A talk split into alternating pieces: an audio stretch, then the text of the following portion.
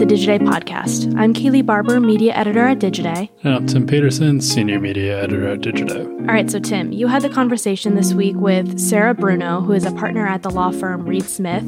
And I'm curious why it made sense to have her on at this time of year. I feel like it probably has something to do with the California Privacy Rights Act, but would love to hear kind of why you wanted to have her on. Yep. Everything to do with the California Privacy Rights Act, or C P R A. Um, for any listeners you know, not familiar, uh, C P R A is the amended version of California's existing privacy law, the California Consumer Privacy Act, uh, that's been around for a couple of years now.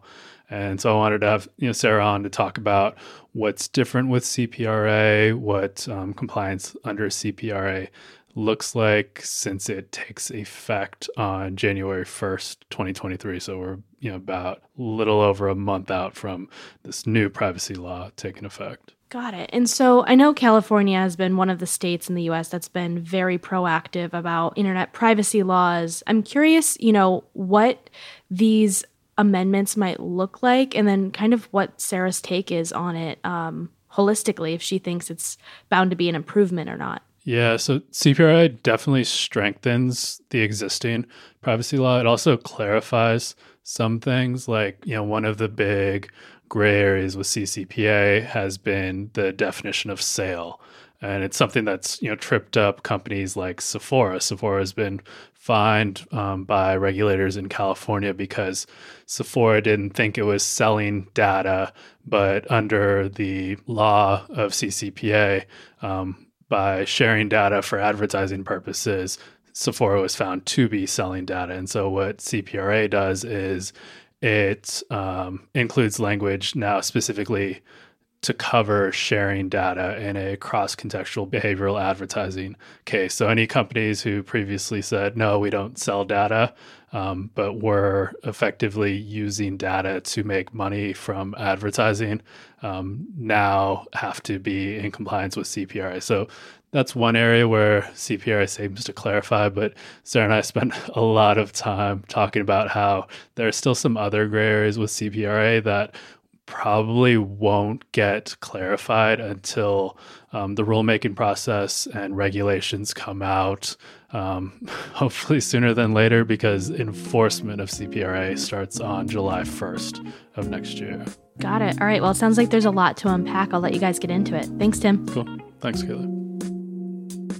Sarah Bruno, welcome to the Digiday Podcast. Thanks for joining us. Yeah, thanks for having me. Excited to talk about privacy today. Yeah, a lot going on in the privacy landscape. And as someone who's you know based in California, native Californian, mm-hmm. um, the one aspect of the privacy landscape that's top of mind for me at the moment is the California Privacy Rights Act, which will be taking effect on January first, twenty twenty-three.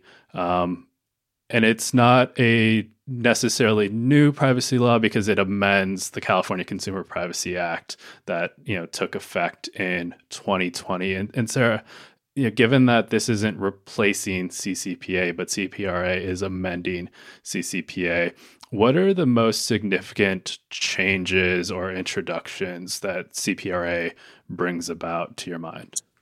Well, how long do we have? We have about a half hour. Okay, we can cover some of them. Um, okay, so I think the there's a few that are really notable that clients have been struggling with and grappling with. One, um, importantly, is the opt-out for sharing for cross-context behavioral advertising.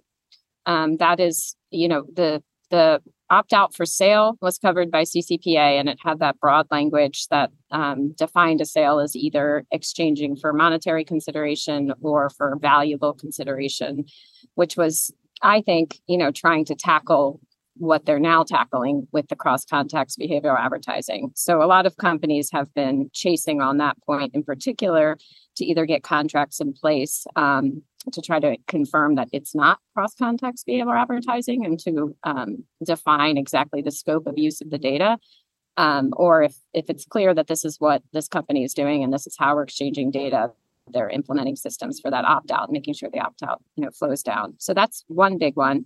I think um, from my standpoint, another that I know clients have been dealing with is the the fact that we have to be more clear with the purpose for the data collection and, and ensuring that the purpose is what the consumer would expect.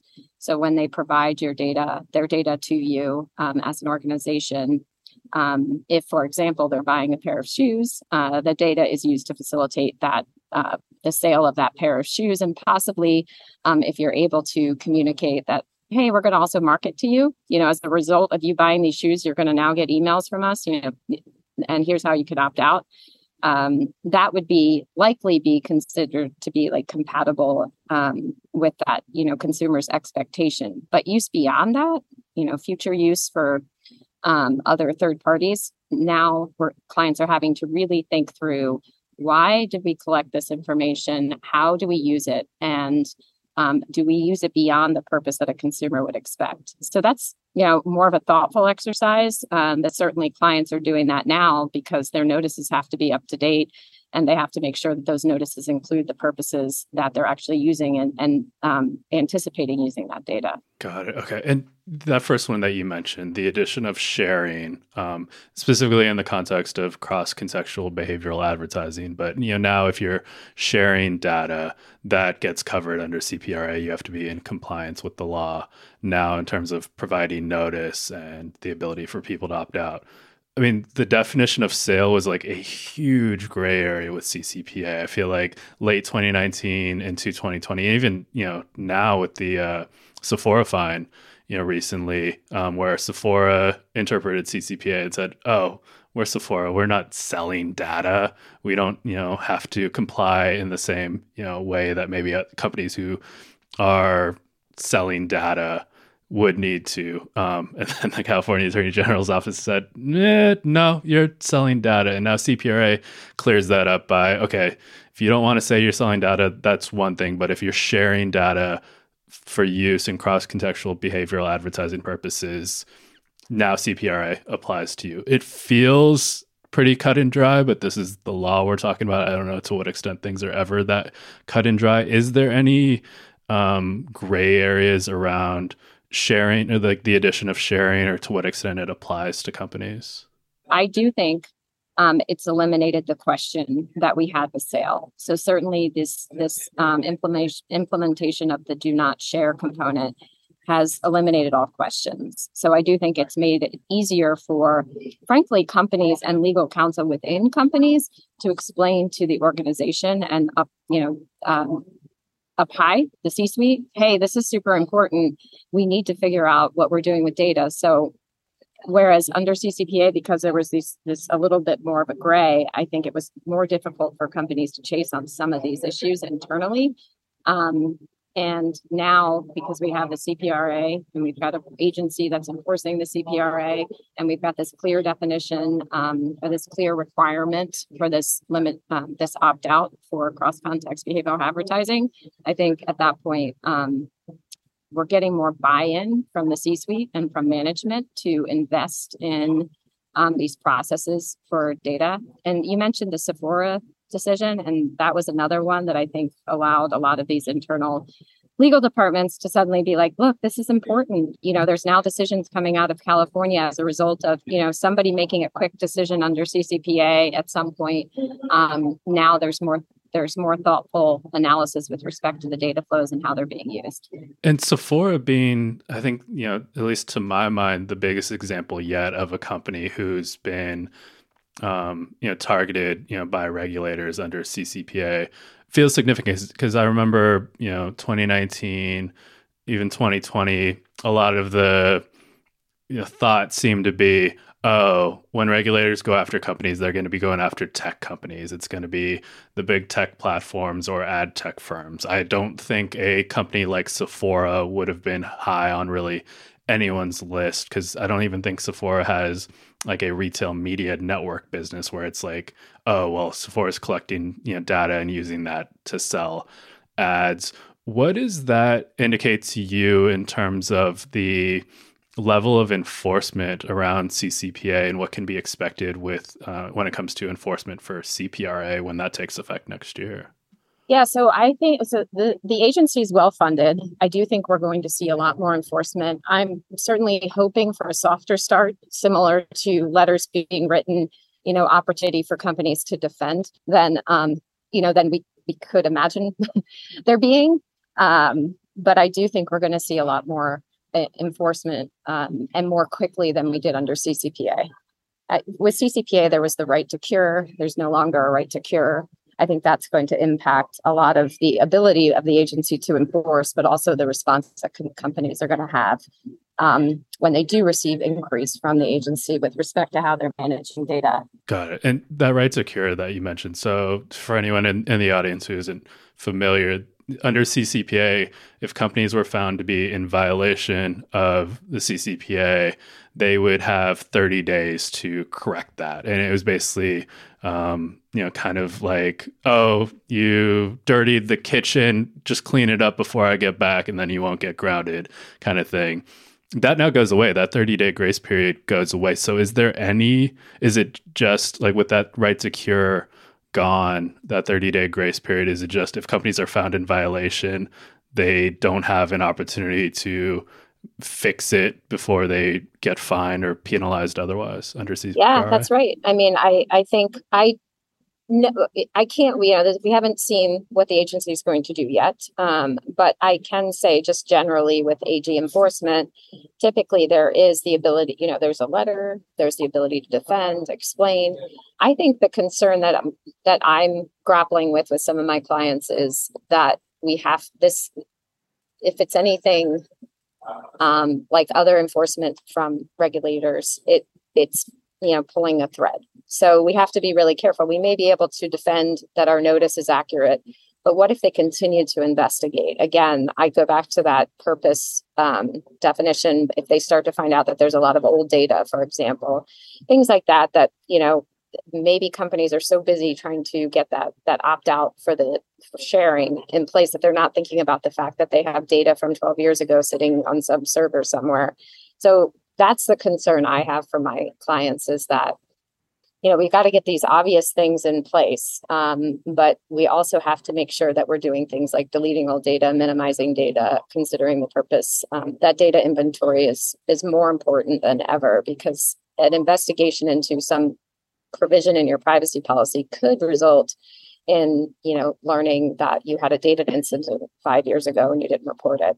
So and so the addition of like sharing as a category under C P R A, it seems, you know, as you mentioned, that helps to clarify some things of if a company doesn't want to say they're selling data, fine. But if, you know, it's a question of whether they're selling data, you know, maybe it qualifies under sharing. Um, with that, like, is this, I imagine that opens up C P R A's application to a lot more companies um, than C C P A did. Have you been seeing any sort of kind of compliance rush among companies to get in compliance about ahead of C P R A taking effect on January first?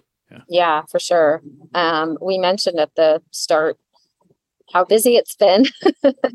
um, and yeah, it's been very busy. And I'll tell you the second, we, you, you also asked me in the beginning, the components of this that companies were really struggling with. We started with sharing. I mentioned the data management, kind of purpose management. The third is employee data and the fact that that's now covered. So yes, I've been working with companies on C P R A compliance for close to a year now, if not longer in some cases. Um, but in the last two months, the trying to get those H R systems in place to deal with employee data has been a really big crush of work as well. Um, so that's another important, you know, note for your audience, just that that employee data is now covered by C P R A, and that's a whole nother consideration for an organization. And California is the the state, the only state that does that. So it's, it's a lot. Got it. Okay. And then there's also with C P R A, the creation of this new category of personal information, sensitive personal information, which is, you know, a subset of the personal information category under C C P A. And, and that includes, you know, things that I think are, you know, reasonable to consider sensitive, you know, personal information, uh, social security numbers and the like. But one potential, you know, gray area seems to be precise geolocation is one type of sensitive personal information.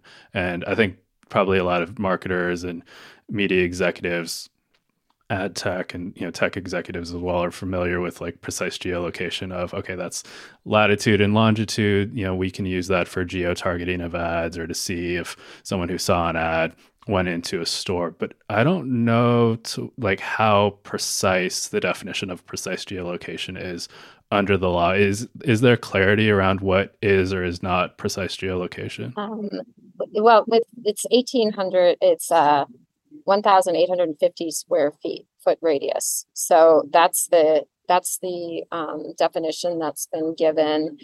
Uh, but you're absolutely right that the latitude and longitude comment comes up a lot with companies, and certainly that's, you know, often how a tech group thinks of it. Um, and then suddenly we've got this square foot radius uh, comment that we're dealing with. Um, so yeah, that's that's a big component. Um, if you don't mind me, the sensitive information thing, you're absolutely right that that's a big change, um, and that we've got this definition. What I think is also notable is that it's broader than the other state laws' um, definitions of sensitive personal information. So, um, and why that's important is because companies, when they do their data inventory, should be tracking, because California actually has the content of consumers' communications included in sensitive personal information.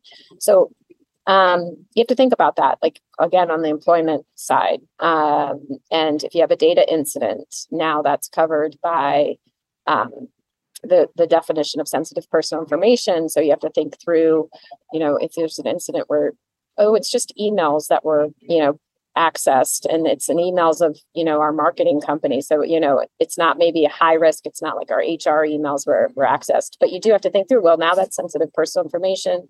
Um, And you have to think that through. But also on the collection angle of that, um, race, ethnicity, and it actually says medical or health information, um, whereas other states say medical diagnosis.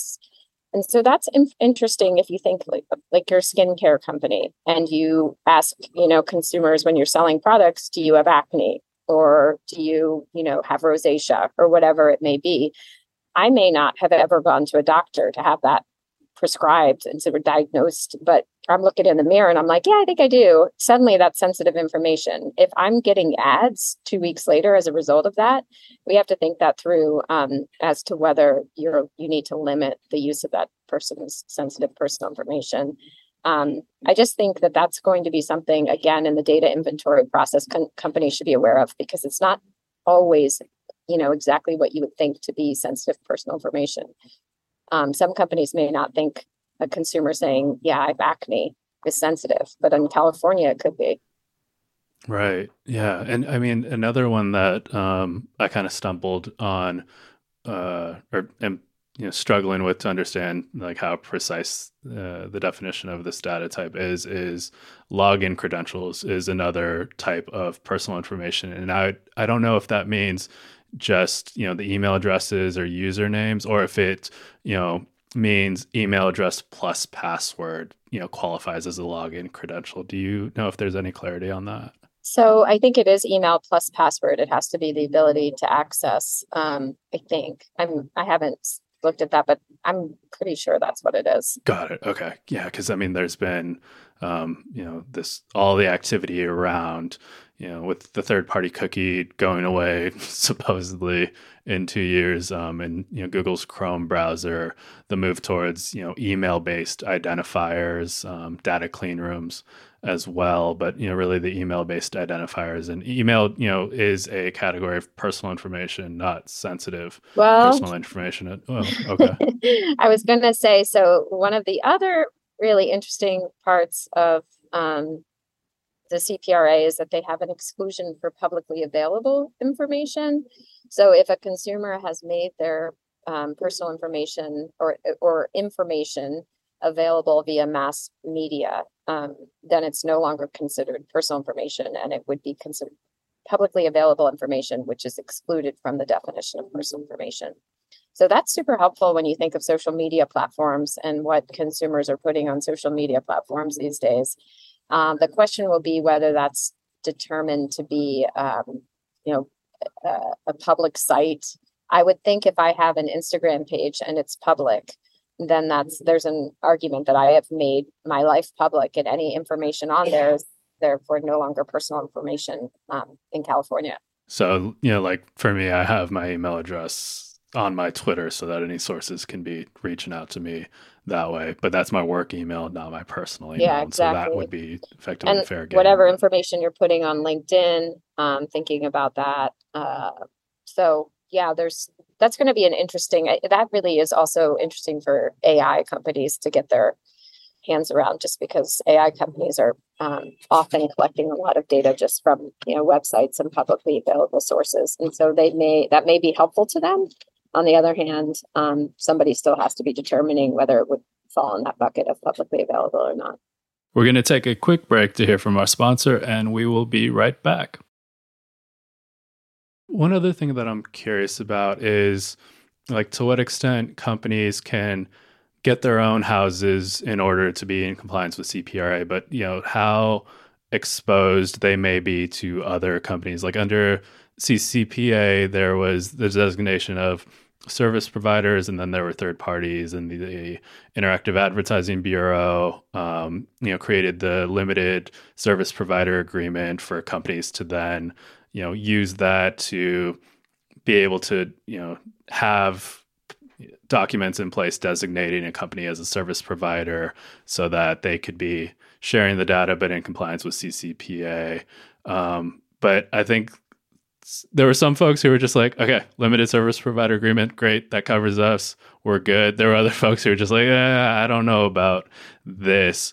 Um, has there been any clarity with respect to the relationship with service providers under C C P A since the regulations have come out and, you know, there's been that regulatory activity? And does C P R A do anything to clarify that further, or does it introduce any ambiguities?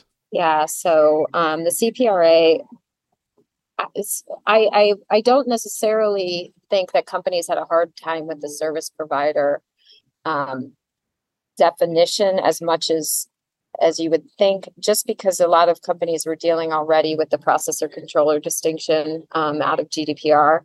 But certainly it was, I mean, I'm I'm probably I, I'm probably just blocked a lot of the pre-C C P A days from my memory. But, um, you know, at that point, companies were willing to to add some provisions to their agreements to cover that off um, and move on down the road, road. So to answer your question, though, the C P R A has, I think, added ambiguity with respect to, they've added this provision of contractors. Um, so now you have to make a decision as to whether there's a service provider or contractor, which there's not much clarity um, as to where that, what that distinction is. Um, so that's been difficult for some companies, but sure. we, but there is a delineation of what you need to have in your in your agreements. So companies are putting that in their agreements, and we're hoping for more clarity with respect to the distinction.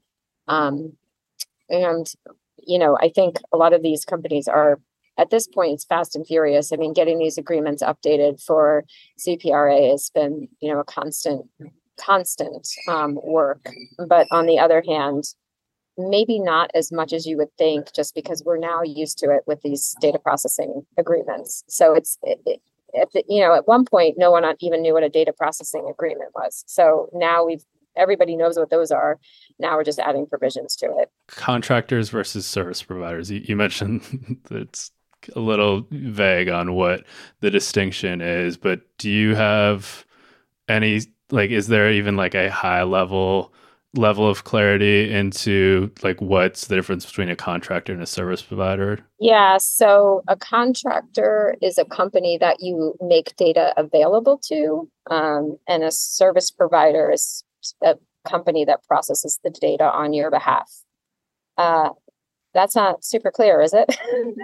I was going to say, like, I feel like in both of those cases, you're making the data available to a company. Yeah, it's it, we need more clarity on that. So um, I think, I mean, the, the going consensus is they're trying to cover a gap where you've got parties like um, postal services and payment processors that may be using a consumer's data across different, for different clients, right? So let's just say I make a purchase. Um, I may decide to use, um, you know, certain postal carriers uh, services to to deliver that to me. Well, that put, because I have an account with that postal service, they're using my data to send me those shoes, um, but they also will be using my data to send me, you know, cookware from another company.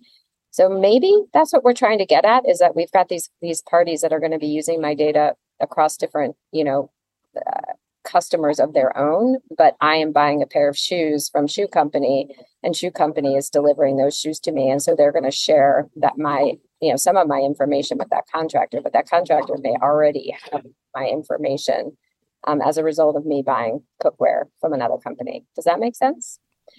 I think so. Um, so I'll listen to it back. Yeah. So service provider is supposed to be processing data only um, at the instruction uh, of the company and for the purposes identified by a company. Let's think about that postal service. That postal service is processing my data. Yeah, for that, for that purpose. But they also have my data already as a result of me having an account with, with that postal service. Make sense? So may, we think maybe that's what the contractor distinction's getting at, but we need more clarity from California on that. And it's something that, you know, like I said, there's there's clarity with respect to what we need in agreements, but companies are having a hard time determining internally that distinction. And so where or when do you expect to be getting that clarity? Um, I've heard rumors early twenty twenty-three. I mean, I... it'd be great if we got clarity on some of this stuff sooner. Um, the regulations seem to be close to final. So, you know, at this point, we're just left with what the text in the in the act, um, which, as I said, isn't super clear. Okay. So I'm already getting flashbacks to yeah, this, this time in twenty nineteen. Yeah. Because, you know, with C C P A, there are the vagaries that, you know, we've talked about, and a lot of people, you know, were saying, well, the rulemaking process, we'll get, you know, clarity there when the regulations come out, which, you know, was set to be within six months of C C P A taking effect. Um, regulations came out, and then there was some clarity. I don't think clarity to the level that some had hoped. And now it sounds like with C P R A, as much as C P R A provides more clarity on things like sharing of data for cross-contextual behavioral advertising purposes, there are still, feels like, a significant amount of ambiguities or ambiguities that could potentially be significant depending on what enforcement looks like. And so is it just a question of waiting for those regulations now? And is there, because C P R A takes effect January first, but then enforcement doesn't start until July first. So there's this six-month window in which the law is taking effect, but the A G's office and the agency, you know, now charged with enforcing privacy law in California, can't be enforcing it just yet. Is that kind of a period in which that clarity can come to light and companies can update their compliance, or will companies still be on the hook because the law will have already taken effect? So enforcement may not happen until July first, but that enforcement can hit companies for their actions on January first. Yeah, so um, that is all accurate, everything you said. And I don't think companies are resting on their laurels thinking we have till July first, um, because there's also this, you know, look back period, as you've said. So companies are aiming, everyone I'm working with is aiming for January first, with the understanding that the regulations are still open in some places and certainly not, not final. So um, doing the best we can to get, you know, to a place where we feel like we're close, um, and then making some tweaks in the in the new year based on regulations. I think it's defensible too.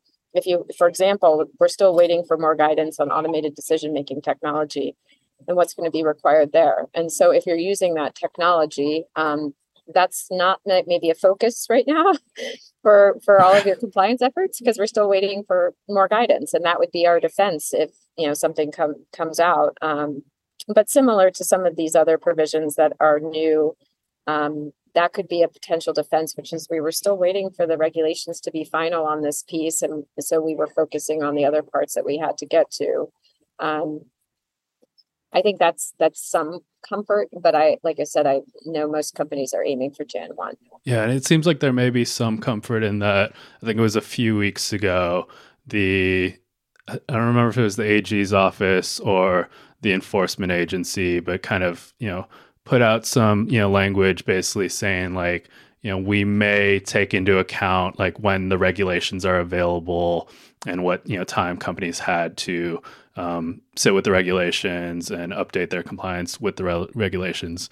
But I think there were people who looked at that and said, well, they're saying they may take that into account, not that they will be required to take that into account. And is there, obviously it's hard to say with language like that, and we haven't seen any actions yet to give a signal one way or the other, but given the regulatory landscape and what enforcement of C C P A has been like, do you have a sense on how the agency may act on, you know, would it, or what, you know, to what extent it may take into account um, the timing of the regulations and their availability and any um, actions it may take against companies?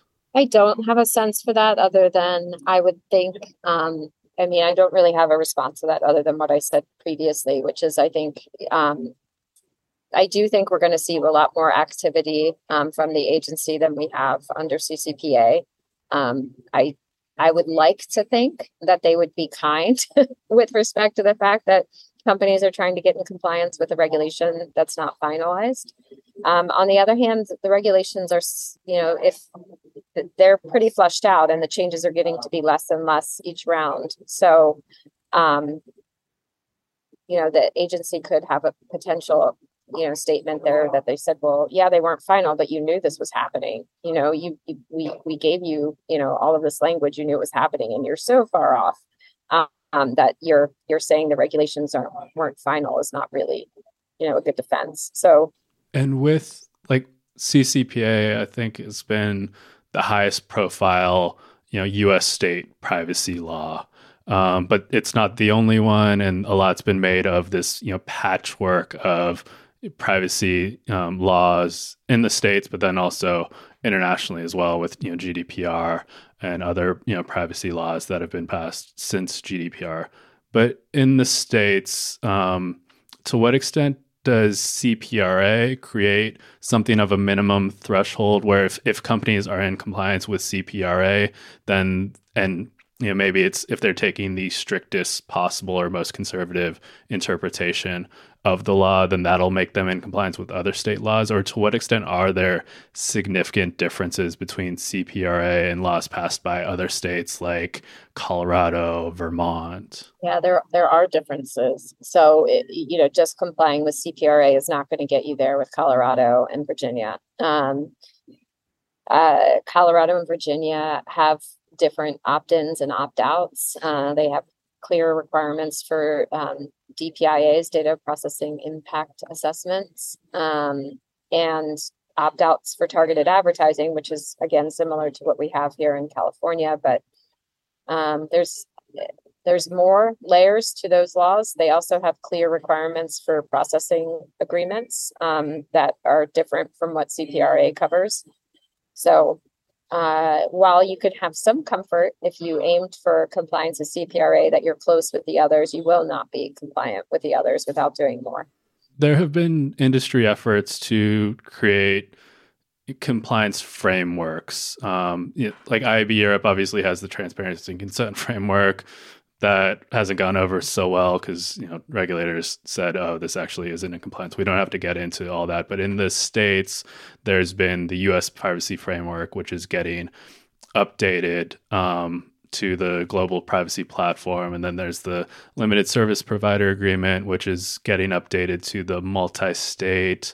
Um, I don't remember like the rest of the, the acronym's M S P A, yeah. But it's basically a tool so that, okay, you use this framework and companies can then use it to be in compliance with the various states, multi-state being in there. But I don't know to what extent there's been any sign-off from your regulators saying, yes, this is okay. And it feels like companies, I know executives have, you know, voiced concern over to what extent they can trust some of these industry tools, um, given what's happened with the T C F in Europe, that they're concerned about, do we adopt this, um, Global Privacy Platform or the M S P A And are we? Can we be confident that we're okay with that? Has there been any clarity in terms of uh, these, you know, U S-based privacy frameworks and to what extent they are or are not in compliance, or how regulators would look upon them? You mean in compliance with, with California, or just? I mean, that's kind of the question, yeah, right? So, like in compliance with California, but then with Virginia, with Colorado, with the um, others. Yeah, you know, that just that analysis, we're all hoping, you know, anything we can get, any clarity um, that allows for sort of more uniform compliance across all of these different state laws is something that, you know, we're we're hoping. But, you know, I haven't dug into that M S P A. Um, I would imagine it's going to be very useful as a tool um, in order to try to massively comply with a lot of these different state frameworks. But I, I haven't looked into that. Um, but I, you know, I do think the goal, you know, certainly is for these frameworks to align. But so far, what I'm seeing is each state has unique requirements that you have to, I mean, like I said, the definition of sensitive personal information is different in these states. So you've got to do your data inventory and check the boxes for each state and then consider what compliance measures you have to do. I mean, if you're collecting sensitive information in one state, you'll need an opt-in. If you're collecting it in another state, you have to decide if you're inferring characteristics about an individual and then have that limitation. I mean, it's It's a lot. It's and it's brutal for these companies. So it would be, you know, if we could have kind of uniform framework, and if some of these these um, frameworks are allowing for that, would be helpful. But I can't. I mean, I think we're still going to have these nuances until, you know, there's a federal law that addresses this. Right. And there was the bill in the House over the summer for a federal privacy law that never made it past the House. Um, I don't know to what extent any reasonable person thinks there's much hope for a federal privacy law, at least not, certainly not this year. I don't even know to what extent no. next year. What's your read on it? Similar. Um, you know, the political climate obviously dictates this a lot. I think what's going on um, with the Dobbs decision, I think things like that may may trigger additional thought with respect to consumer privacy.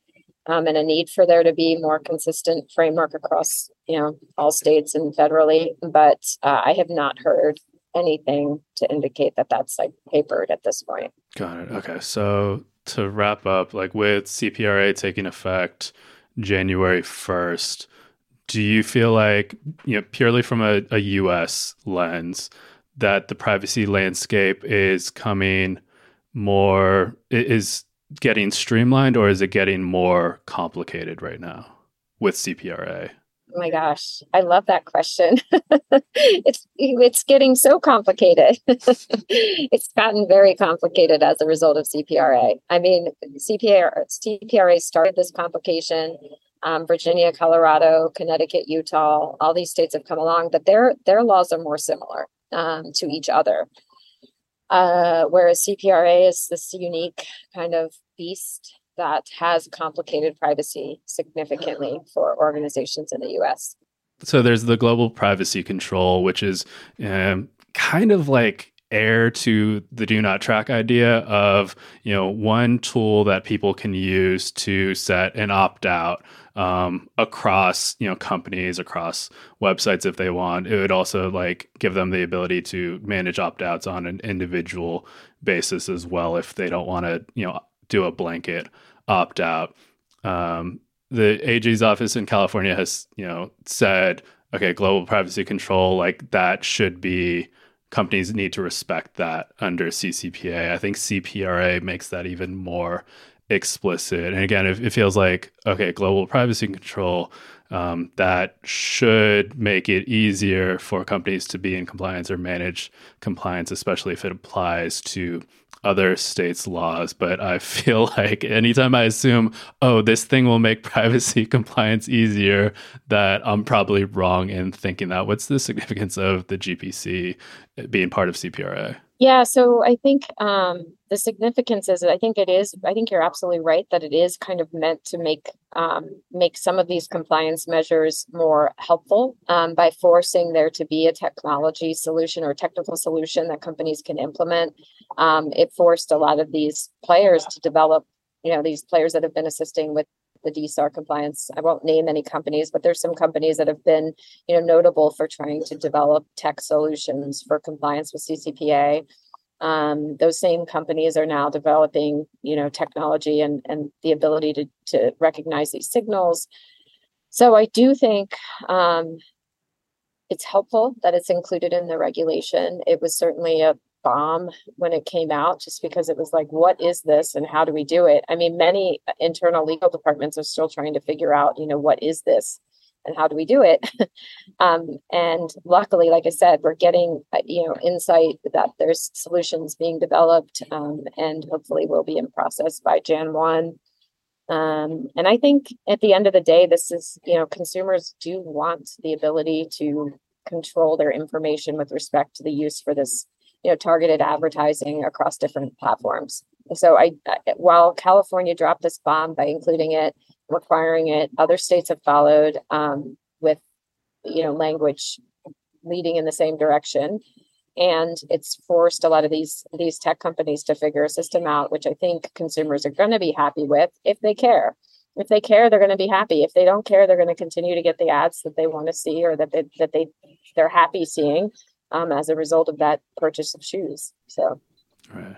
And, and like you mentioned, I don't know if there are any global privacy control tools like currently in the market. I feel like they're in development, and so it feels like that kind of goes back to the, what feels like the theme of this conversation of, okay, there are these things in motion, but a lot of it still remains in motion. The dust hasn't settled, and sure, this law is taking effect in, you know, a little over a month, but, you know, by the time this episode airs, but there's still all of these things yeah. um, that are kind of in question. Absolutely. And you just mentioned by the time this episode airs, I mean, I feel for you, you're going to have to get this thing out quickly, because there could be something new in two weeks um, that we're all talking about. But yeah, I would hope by the time this episode airs, we have at least one solution. Like I said, I'm, I understand that we've got a few in the works, and, you know, one that may be actually, you know, out there, but um, that's just another, um, it was similar with C C P A. Uh, at this point, you know, under C C P A, a lot of companies were still trying to figure out service provider and, and having that sale, that, that link, do not sell, sell my personal information link on their site, and figuring out those flows. Um, it's just that we've, we've gotten used to it, you know, here in California. So. Right. And, and with C C P A, like, so much was up in the air that I felt like everyone working, you know, in the data and privacy field lost their, you know, holiday vacations that year. Yep. Like I think every, or at least we're doing a bunch of calls while skiing or you exactly. know, things of that nature. Well, and are you expecting that to be the case this year? Yeah, I mean, I haven't taken a vacation in some time, um, and I'm not really expecting a ton of time off around the holidays. Yes, so but I will say, doing the data thing. Um, data incidents often occur around the holidays. Um, and so it, even before C C P A, privacy has always been a job that's been busy around the holidays. Um, you know, we we often see a spike in data incidents around times where people are more relaxed and maybe making mistakes or whatever it may be that to enable, you know, intrusion into their systems. Okay. Happy season for everyone. Happy Thanksgiving. Yeah, exactly. Um, well, on that note, Sarah, you're obviously very busy and will continue to be, but thank you so much for carving out some time to talk to us. No, thank you, Tim. It was good talking to you. And thank you for listening to the Digiday Podcast. Please don't forget to share this episode with someone who you think would enjoy it. You can even rate us on Apple Podcasts if you like, and we'll be back next week with another episode.